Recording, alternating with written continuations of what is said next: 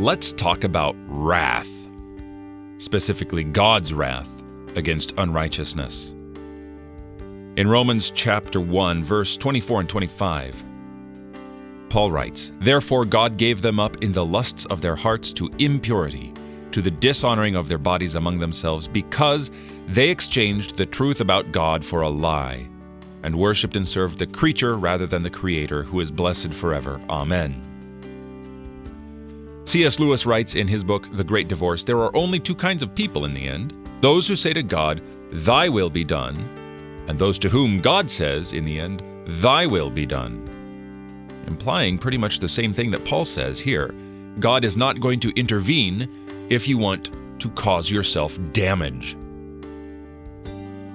God is not going to intervene in any other way except through Christ.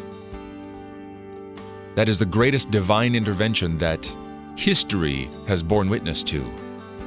Not even in the garden did God stop Adam and Eve from eating that forbidden fruit that would bring death.